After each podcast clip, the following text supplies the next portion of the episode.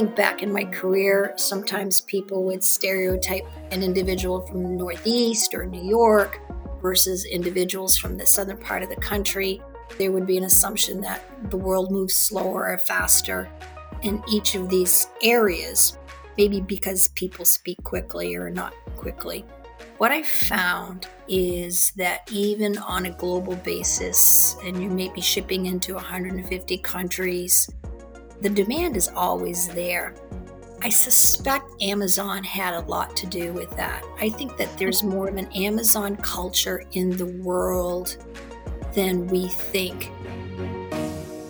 Welcome to the Promo Kitchen podcast.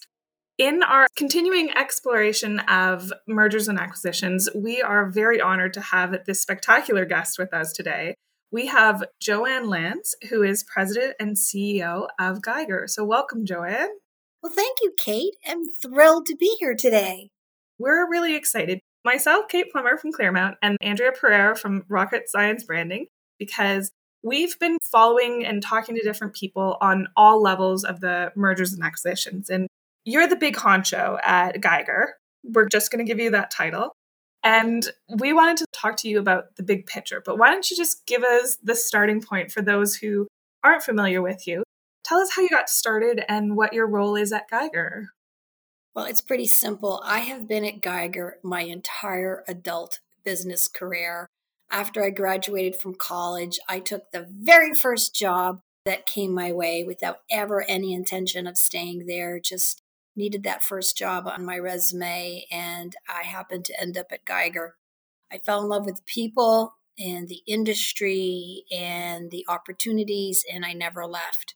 So I started literally from the bottom up, started in the accounts payable department, and managed to work in a whole bunch of different positions in the company until now. As you mentioned, I'm the president of the organization.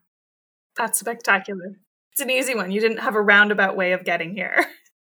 No, I just never left. And as most people who are in the industry and are listening to this, this is an industry that it seems like nobody ever wants to leave this place. We might leave a company now and then, but we don't leave the industry. I've heard it described as Hotel California, and I can't tell if that's a good thing or a bad thing some days. I'll have to think about that one. yeah. the amazing thing about Geiger is that you're a family company. I've read interviews with you where people just assume you're a Geiger, and it is a family company, but you acquire a lot of family companies. So when you're bringing in a new distributor, what do you aim to identify in them? Like, what do you think of through that acquisition process? You know, you're absolutely right, Kate. We are a family business and actually have been acquiring companies in the history books. I think our first acquisition was back in 1903. Thank God it wasn't there back then. But even in the last 50 or 60 years, we continued to acquire companies. And there are companies that we acquired in the 50s whose grandchildren still remain with the organization through today. So, what do we look at? We look for great people who have a great book of clients. And it's as simple as that. If individuals mesh with our culture, which is we're a kind culture, honest, ethical culture, who treat hopefully individuals the same way we would want to be treated, and who are professional and have great clientele, that is the bottom line of what we're looking for when we merge with a business. We also actually are very interested in how they see the future themselves, as well as even their families. Do their families want to stay in the business? And if so, we embrace that because that's a continuation of that family business. And when you bring them in, it can't be easy with the family business. There's got to be a point where they figure out that the next generation isn't going to take it to the next level or doesn't want to take it on. Is bringing in a family business different than a sole entrepreneur? It is. I think of Elliot Sales and Frank Elliott. By the way, I think it's his birthday today, so happy birthday, Frank. And his was a fourth generation business where his two daughters were still working in the business. And by the way, they joined us like 10, 15 years ago, and they still work in the business. And in Frank's case, both of his daughters said that they did not want to run the business. It was their personal choice, even though they loved the industry. So when Frank sold his business to us, it was with how can I continue this company, continue this business, have my daughters remain in the business, but they don't want to run the business. And so they both are still with us to this day. Sometimes sole proprietorships are individuals, and there's never a sole proprietorship who is only by themselves in this business. They always have people around them supporting them in one way or the other. They most often want to stay in the industry and want to continue to do what they do best and find a way for their colleagues also to stay within the business because that's part of their secret sauce for success. We don't want to take that ingredient out of the sauce. We want to make sure that we support them in that endeavor. Very rarely do we see somebody actually just want to sell and walk away. It does happen, but it's pretty rare. Do you ever have the flip side, Joanne, where someone says, I really enjoy operations and processes, or gosh, I missed the beginning of my career when I worked in the accounting department and the sales thing, I happened to be lucky or I had another sales rep that worked out great, but I want to move on from that and just get back to doing accounting or operations or people management. Do you ever have that opportunity? We've seen that, but it's pretty rare. It's funny, the people management is the one that people seem to like the least, and the sales that people like the most. The one exception is sometimes there are these technology based firms that have a different sales model, and then they may choose to remain, but in that same role of technology based. That's so interesting. I would not normally think of technology based firms merging within this industry. We always hear about some Silicon Valley giant startup and how they're changing everything. And there's this giant dichotomy between them and the family people based operations. How do you marry those two together? Because it would seem then like the cultures are so opposite sides of the spectrum.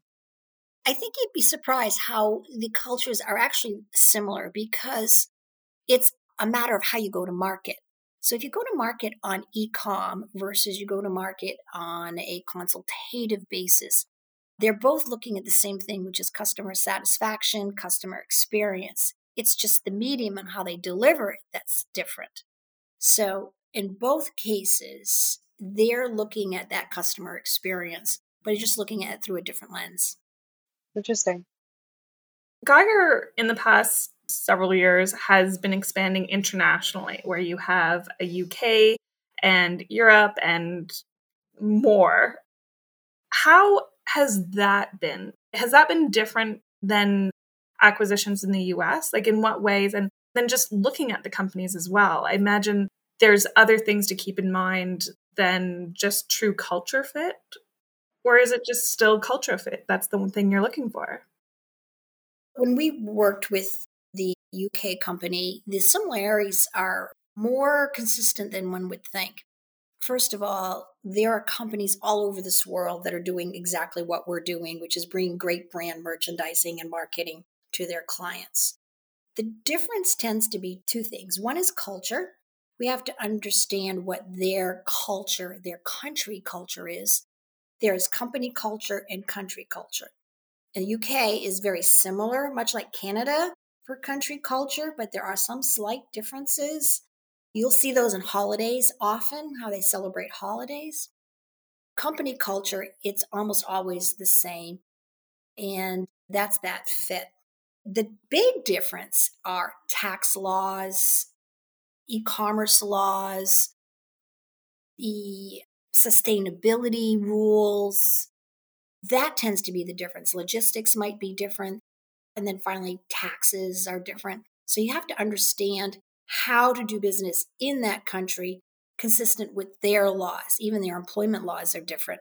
And so that's the big learning curve is to make sure that you're operating consistently within their laws. Right now, we're looking to expand in Germany. And we're following very similar processes in Germany as we have and do in the US to find the right match for a distributorship. We're working with a search firm who understands what we're looking for. In the US, we work with certified marketing. In fact, most of the best businesses do work with certified marketing and have been for years.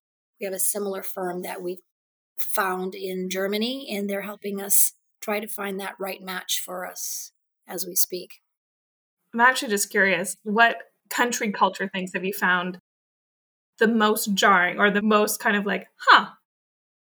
Well, certainly when we start using our language in the US, uh, football, how can it get any different than in US or even Canada when we say football and when we speak with our colleagues in the UK or in Asia? Football, you know, you can't use all of these analogies. So that's like probably the easiest one to understand.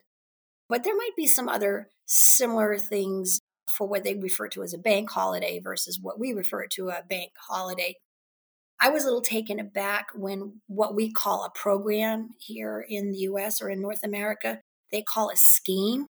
And so the word scheme has a little bit of an off connotation in the US. Scheme seems almost like sneaky. Yeah. Scheme means program or total care in our country means we're going to take totally great care of you, where total care is their healthcare system. And so we're speaking about totally, they're thinking healthcare, we're thinking, I'm going to take care of you. That's one of many, many examples. What about, Joanne, when you have a US driven project and it's a global rollout? How do you communicate then with those offices and help folks understand that there are different work styles? I think we mentioned this in a previous conversation where there's this meme going around the internet right now. Someone in the US saying, I'm so sorry, I'm out for kidney surgery. Just only the 20 minutes that I'm on the operating table, I won't respond, but you can text, you can call. I'll be back in two hours. And then, you know, someone else in another country is saying, I'm gone for three weeks, backpacking. I'll let you know when I'm back.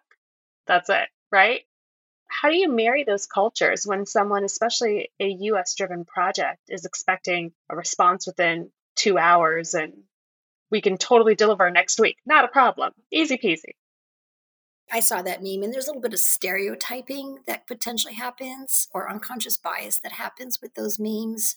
If I think back in my career, sometimes people would stereotype an individual from the Northeast or New York versus individuals from the southern part of the country. There would be an assumption that the world moves slower or faster in each of these areas maybe because people speak quickly or not quickly. What I found is that even on a global basis, and you may be shipping into 150 countries, the demand is always there.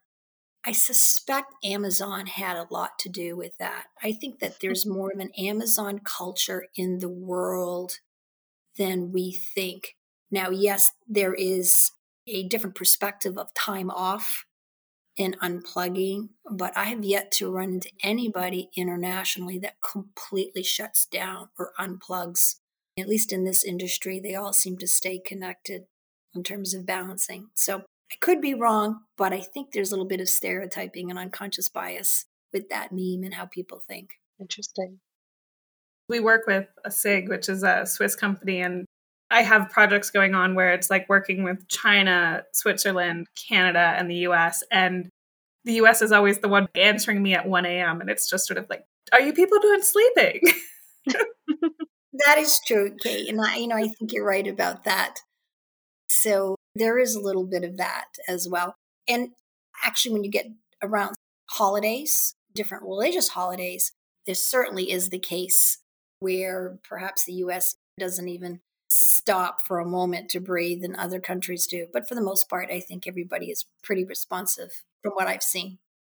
It is really interesting sort of seeing the different ones. For example, like with Switzerland, I always ask, just give me timelines of when I can expect an answer because the default for North America is 24 hours.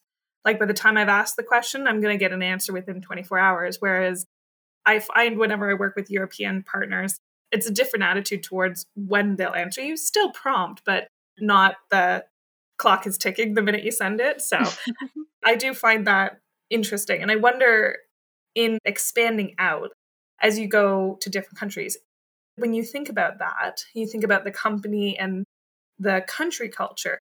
How do you onboard a new company onto the Geiger world and sort of have them adapt to you in a way?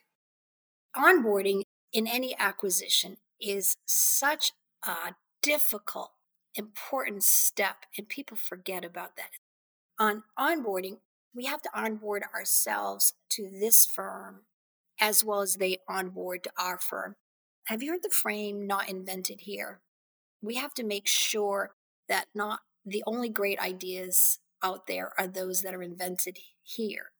And so when we onboard a company, we have to really understand what do they do, how do they do it, why are they successful, and make sure that we continue those great ideas and perhaps even adapt some of our processes.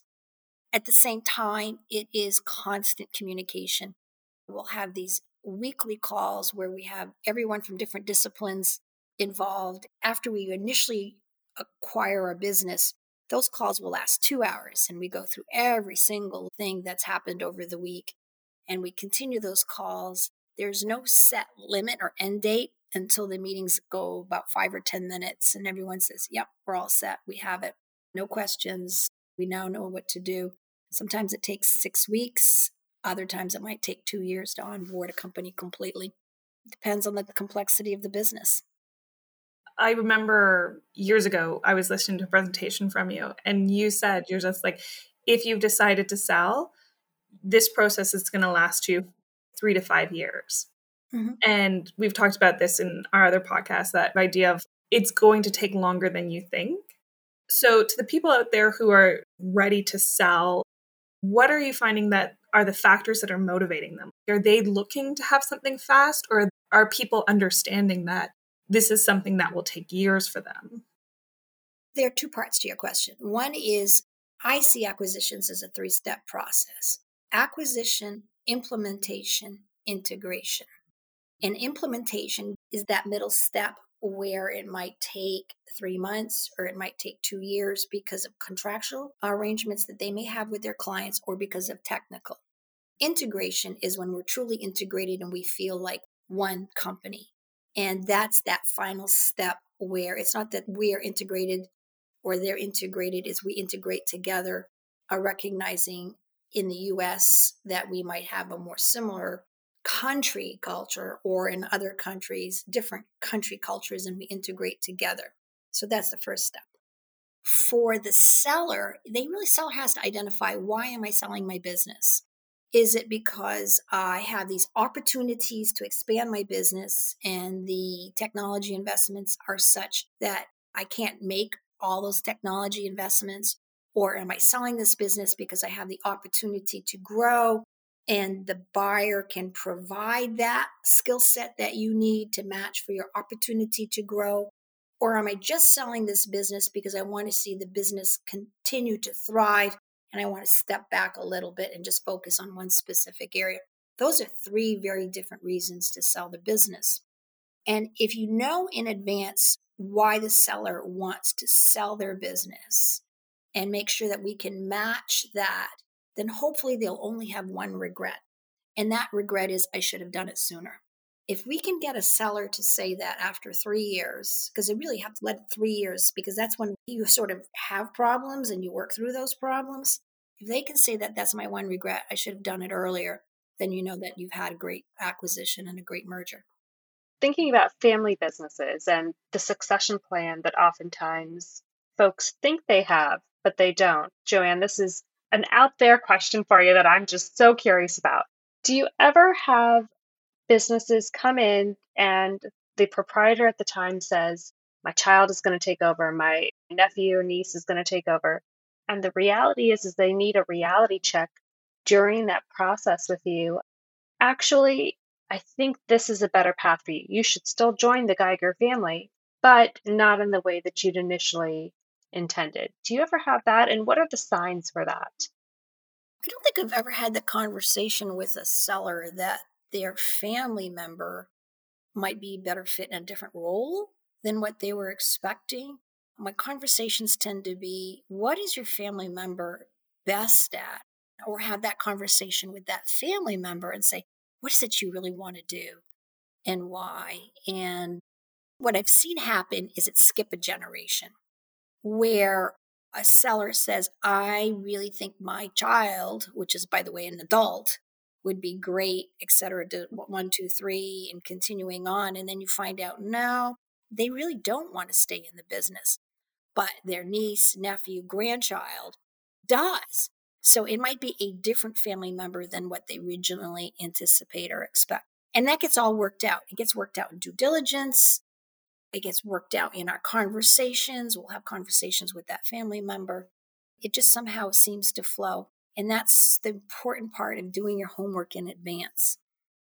Has anything surprised you about something where you just thought you were getting company A and it turned out to be a company B? Sure, we've made mistakes. That surprises me because you always want to work well uh, and you learn from those mistakes. But yes, that's surprised me.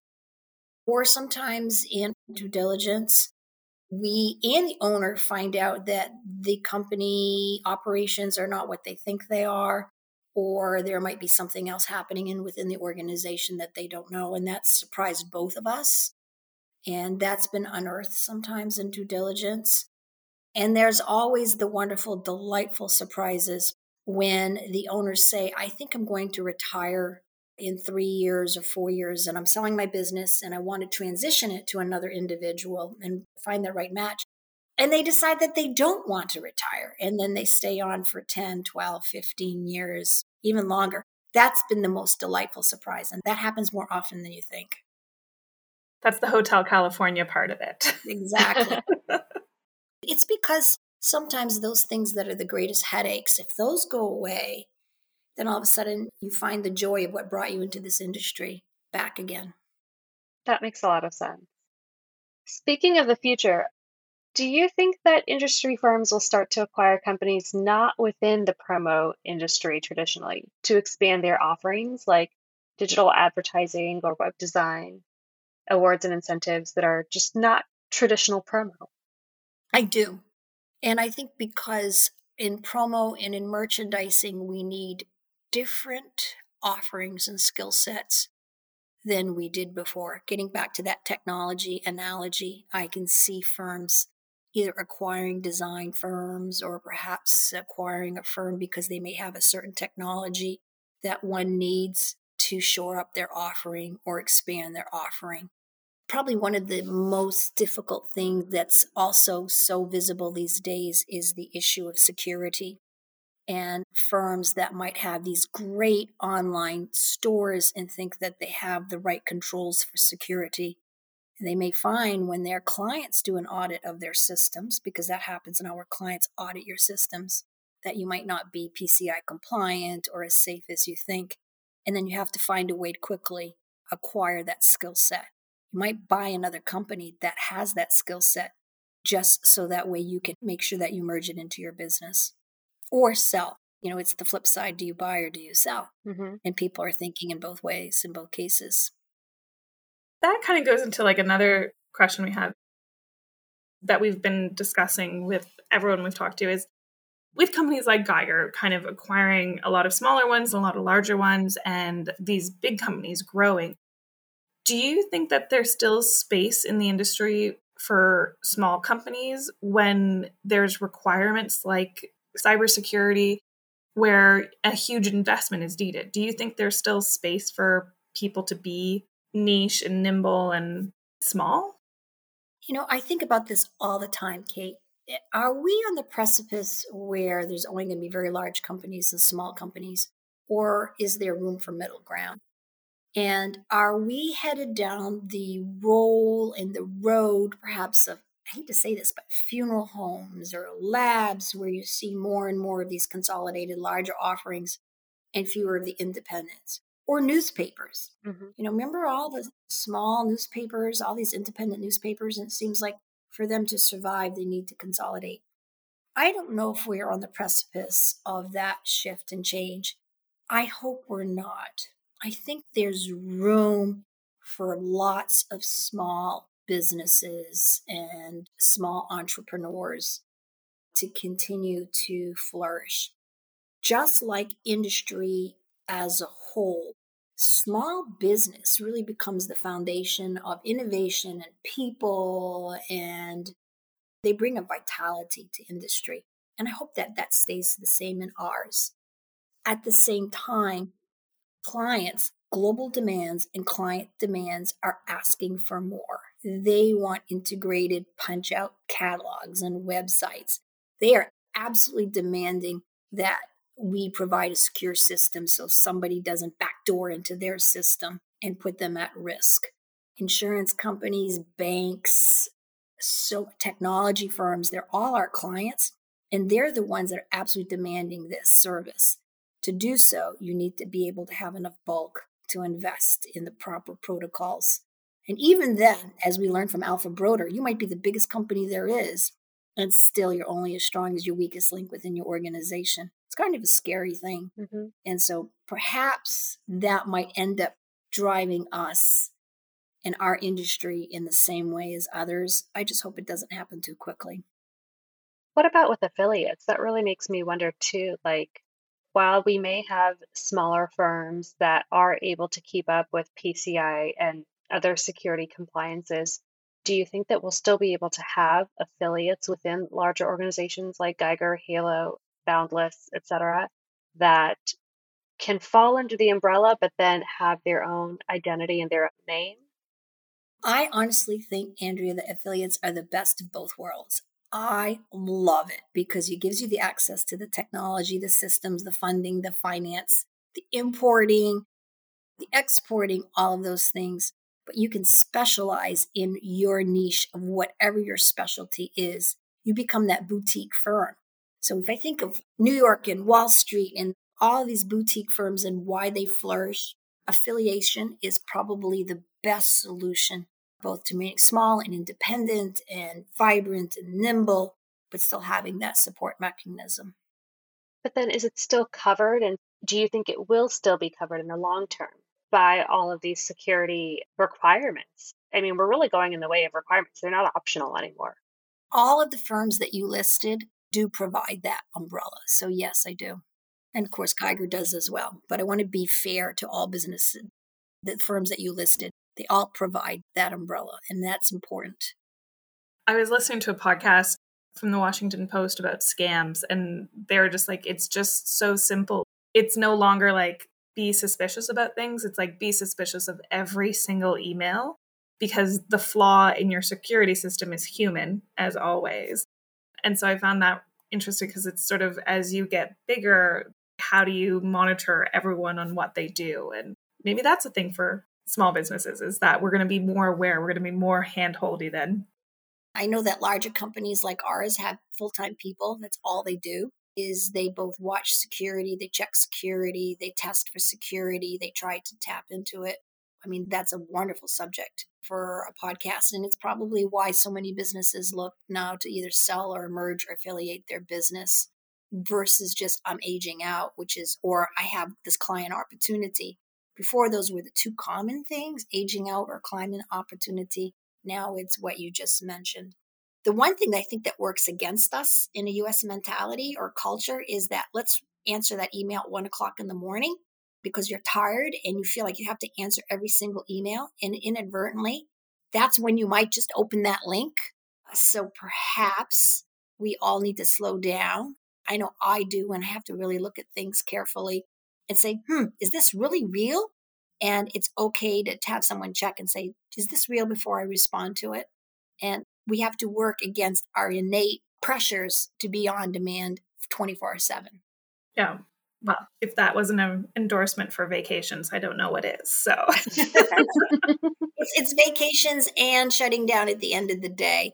It is an endorsement to stay off of our devices a little bit more at certain times of the day so that we are just a little bit wiser. And I don't know if you've ever seen, now I'm going off on a tangent, uh, somebody respond to your email that may have had a beverage, an adult beverage. That happened occasionally. And that's a good reason not to do that. Yeah, if you're emailing me Saturday night, I know you're not working that hard. no. I think a lot of people are kind of emerging from this pandemic kind of looking around and rethinking what they want to do. If you were to give advice to someone, what should they keep in mind for the future or what changes should they think about for their company? You know, they're predicting the great resignation later this fall where everyone just kind of ups and leaves, but a lot of our audience are actually small business owners. And so that's not the same thing of like, oh, I don't like my boss anymore, I'm leaving. It's your boss is you. So what would you give as advice to people rethinking their next steps right now? Well, I'm going to start in the UK. In the UK, I just listened to an individual who spoke about potential changes in tax laws coming up in the future, tax laws that were triggered because of the pandemic in terms of selling your business. Right now, if you're thinking of bulking up your business before you sell, you really want to speak to a financial advisor in regards to what the tax implications could be. Because you may be better off selling your business smaller and paying a lower percent tax than taking those years to bulk it up. And then this tax law will change. You're going to pay a higher tax. And at the end of the day, you're going to net out with the same amount of money. That's very specific to that particular country. In North America, what you have to look at in terms of selling your business coming out of the pandemic is understanding the proportionality of your business, which was PPE, versus the proportionality of your business prior to the pandemic that wasn't PPE. How quickly are you recovering in 2021 and 2022 back with your traditional sales and your traditional product mix? if you can come back out of that recovery quickly, where you're shifting out of PPE back into the more traditional apparel, beverage wear product offerings, then your business is worth more. Your business may not necessarily be worth what it was in 19, but it's certainly worth more if you can shift out of that business. The other thing is when companies are looking to buy distributors, I'm going to take out suppliers because that's a very different segment but distributors, businesses look at what your future sales potential is. So, your proportion of your client mix are 80% of your sales coming from one client. What is the proportion of your client mix? What are the ages of your salespeople or your account executive? People will look at that because they're looking in terms of long term future. How strong are your technologies? Are you using in house developed technologies, especially web based technologies? Or are you using some of the more better known technologies for your offerings because that might actually make it better? And finally, take a look at your contracts. Are your contracts transferable or not? So if you have that large corporate program or employee store and that contract is not transferable, you might want to pay attention to that before you sell or you have to like resell that program back to that client because you have a new owner. So those are some things I would suggest that they take a look at. Last one, how much are you really writing off to your company? Are you writing off all your cars, your home, your kids' education? Is your spouse on payroll? Are your kids on payroll? Those types of things. So you want to normalize your expenses in regards to it because we look at all of those things. Are you puffing up your expenses? in some ways that's great because then we know we can strip some of those things out or how lean is your organization because if it's super lean then it's hard to have that added value with the exception of growing sales you mentioned looking at suppliers and distributors separately in terms of buying and acquiring businesses i've seen an increase in print on demand in our industry lately and an increase in we just want a low quantity for this one very highly specialized event or campaign. Do you think that we'll see more suppliers and distributors merging going forward? Well, we had a supplier at one time, Sun Graphics, and we found it best for us to focus on what we did best and that would continue to have us have lift in the business. And I think when you have competing resources for the dollars that you have, whether it's a supplier investing in equipment and machinery and the technologies in the engineering versus the distributor side, which tends to be more the channel to acquire clients, you start bumping up. So I think we'll see some of it. I don't know if that is a true trend that will continue on in the future. I could be wrong.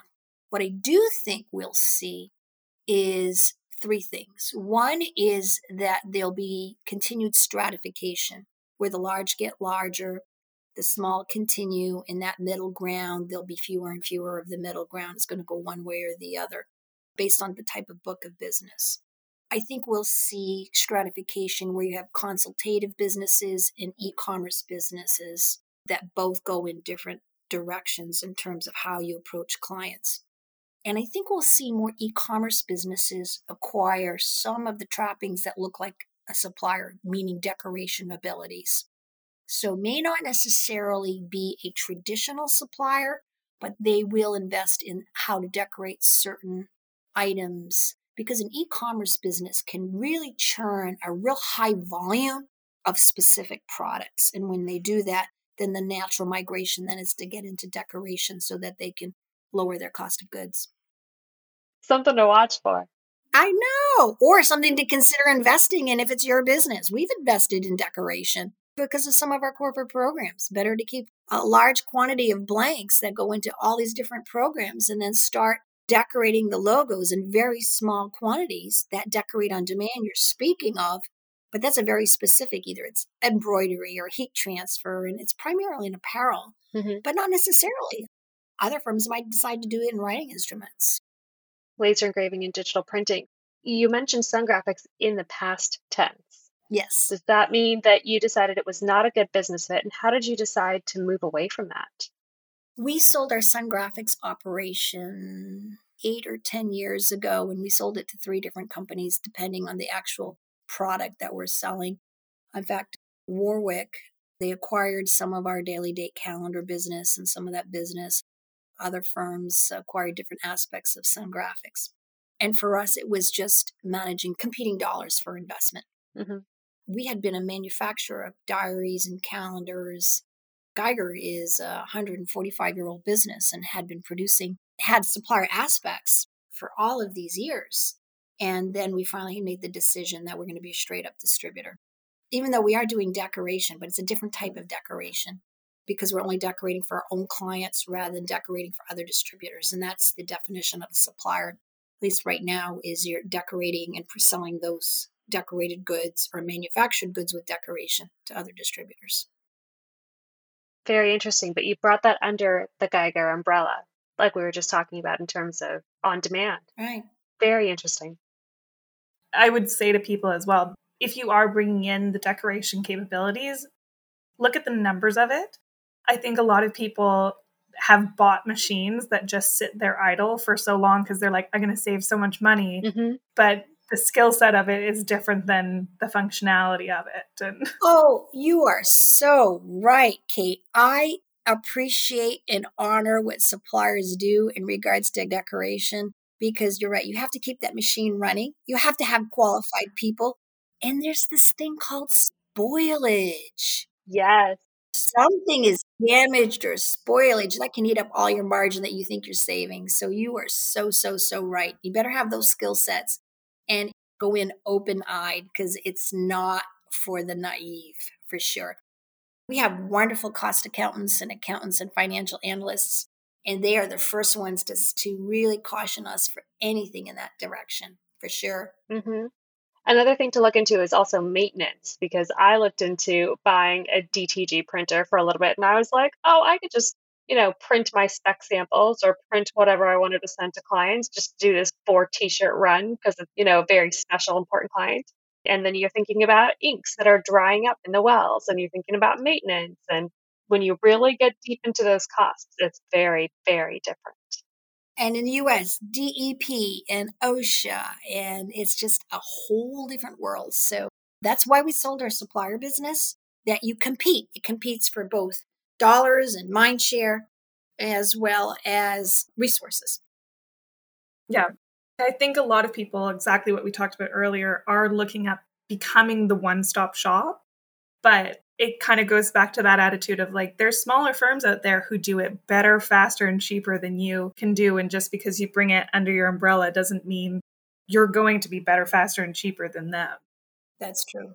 And it's a skill set, skill set for all aspects of what we've been talking about find good people and it will be easy for you. Mm-hmm. Andrea, you run into this. Client demand dictates quite a bit because a client themselves will want to pull a D&B on you as a distributor and say, how large are you? And is it a good idea to put my business into a firm that might be greater than the firm's overall net revenues in the previous year? So you have to balance that into in terms of why does a client choose to do business with a certain company, especially as your clients get bigger. Yes. For some of our distributor listeners who are in the process of growing their businesses, you'll find as you fill out a lot of those new supplier, new vendor forms for some of your clients, they will ask you specifically for references at your other clients. And part of that form will include how much did they purchase from you last year? What was their spend? And what percentage of your annual revenue came from that client? So basically, they're trying to find out can you handle them? Do you have the cash flow? Do you have the resources? And if they decide that they want to pull their business, are they going to tank your business? So lots go into that. Which is what, what causes getting to our original root conversation why individuals or firms think about should I affiliate, should I sell? And there are different reasons to do both. Mm-hmm. Exactly. So, is there anything else that you think our audience should know that needs to be covered that we haven't asked? Well, perhaps one thing that our audience should think about if you're thinking of selling your business or affiliating the business, we're talking from the perspective of the acquirer, from a Geiger to that firm. You really need to be doing your due diligence about the firm you're considering selling to or affiliating with. That is so important because I have seen times where individuals have made a decision to go to a different firm, a smaller firm, a local firm, which there's nothing wrong with it except that they may not necessarily have the experience to continue that business on for a long time. So do your due diligence no matter what you're doing, whether you're buying or selling. Always make sure that you're choosing the best partner on both cases. Yeah, I feel like we've focused a lot on acquisitions, but mergers are also a option out there for people. Like, do you have a partner who's same thing? Your cultures worked well together, and you know they have skill sets you don't and access to markets that you don't just you don't have to be bought and same with other conversations is you don't have to look for private equity money this industry and industries out there are so much fun and they're changing so much that just because someone else did it doesn't mean that that's the right path for you and so you can get playful with what you do whoever's listening right now just break the mold and try something different the affiliate model is a fabulous model. It really is. And there are a lot of great companies. I like to think Geiger is one of them that can provide that umbrella as well. Yeah, we're excited. Well, Joanne, thank you so much for taking the time to chat with us and indulge all our nerdy questions about everything that's going on. And so we really appreciate you and thank you for being part of this with us. Oh, and thank you both. I'm a fan of both of you and what you're doing, and you're breaking the mold, and that's a great thing. Thank you. Thanks, Joanne. Thanks again for listening to this edition of the Promo Kitchen podcast. If you like what you hear, you can subscribe to the podcast through iTunes or wherever you get your podcasts. And remember, you can always get involved in the Promo Kitchen community by visiting us at promokitchen.org. You can also show your support by donating to our cause at promokitchen.org/donate. We would sincerely appreciate it. See you next time. Thank you.